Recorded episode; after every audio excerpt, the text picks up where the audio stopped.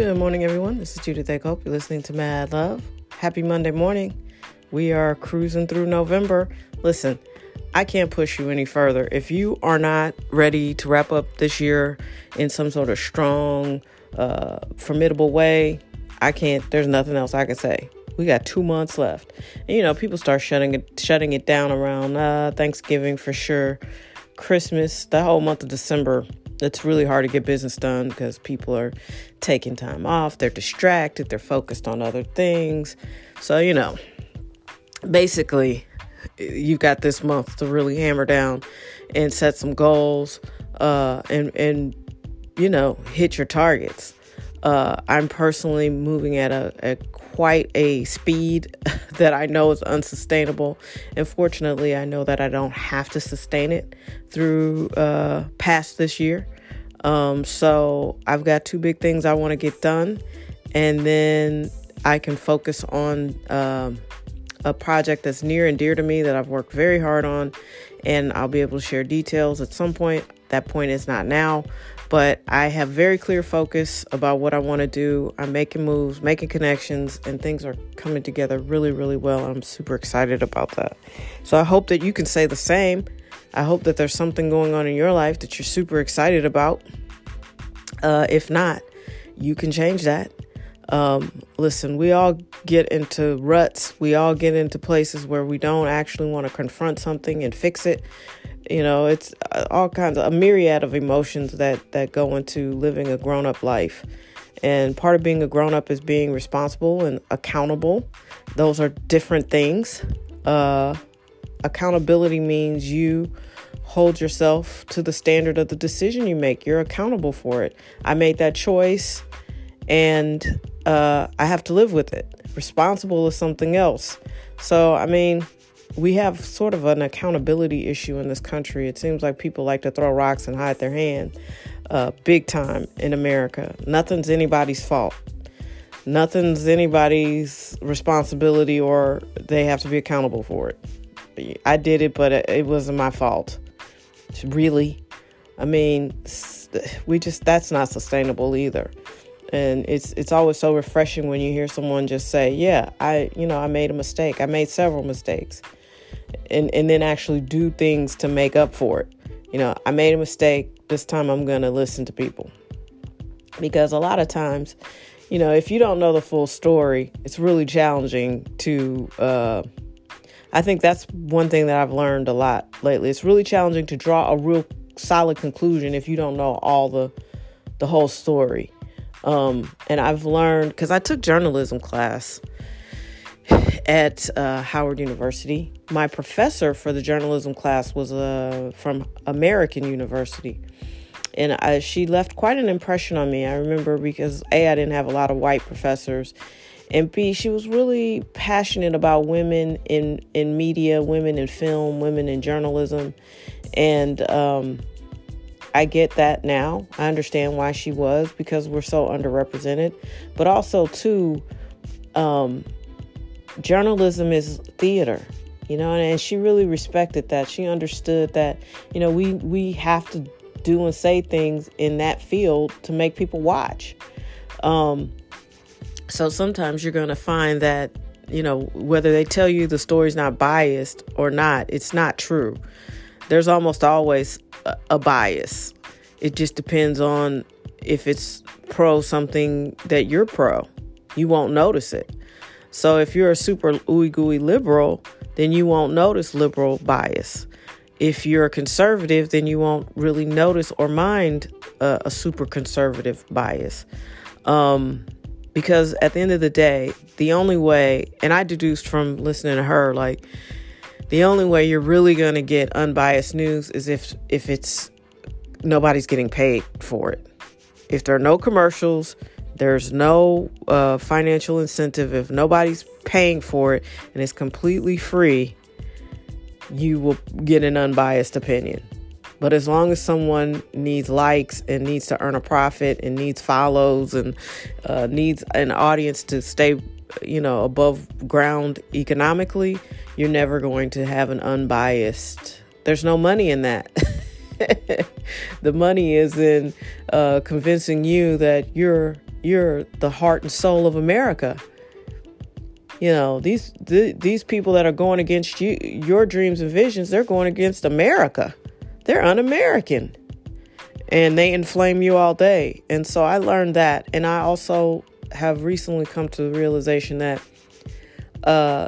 because of this bias, I don't always feel like journalists or journalism in general can give you the full story, because the full story may not always have bad guys in black hats and the good guys in white hats. It's not simple. It's not cut and dry, which is why I miss investigative journalism and like Parade magazine. And I still watch 60 Minutes because that kind of stuff is interesting to me. I want to know the whole story. I'd rather read an article that's been investigated than watch the news.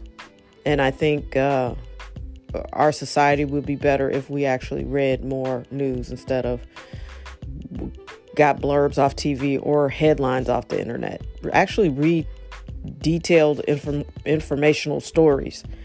That would really help us, because I think that, and we live in such a reactive time. So, you know, I think even President Obama spoke out about woke activists on Twitter, and I'm sure he offended some people, but the reality is President Obama was always a centrist, and he was a moderate. He ran as a moderate. And people forgot that.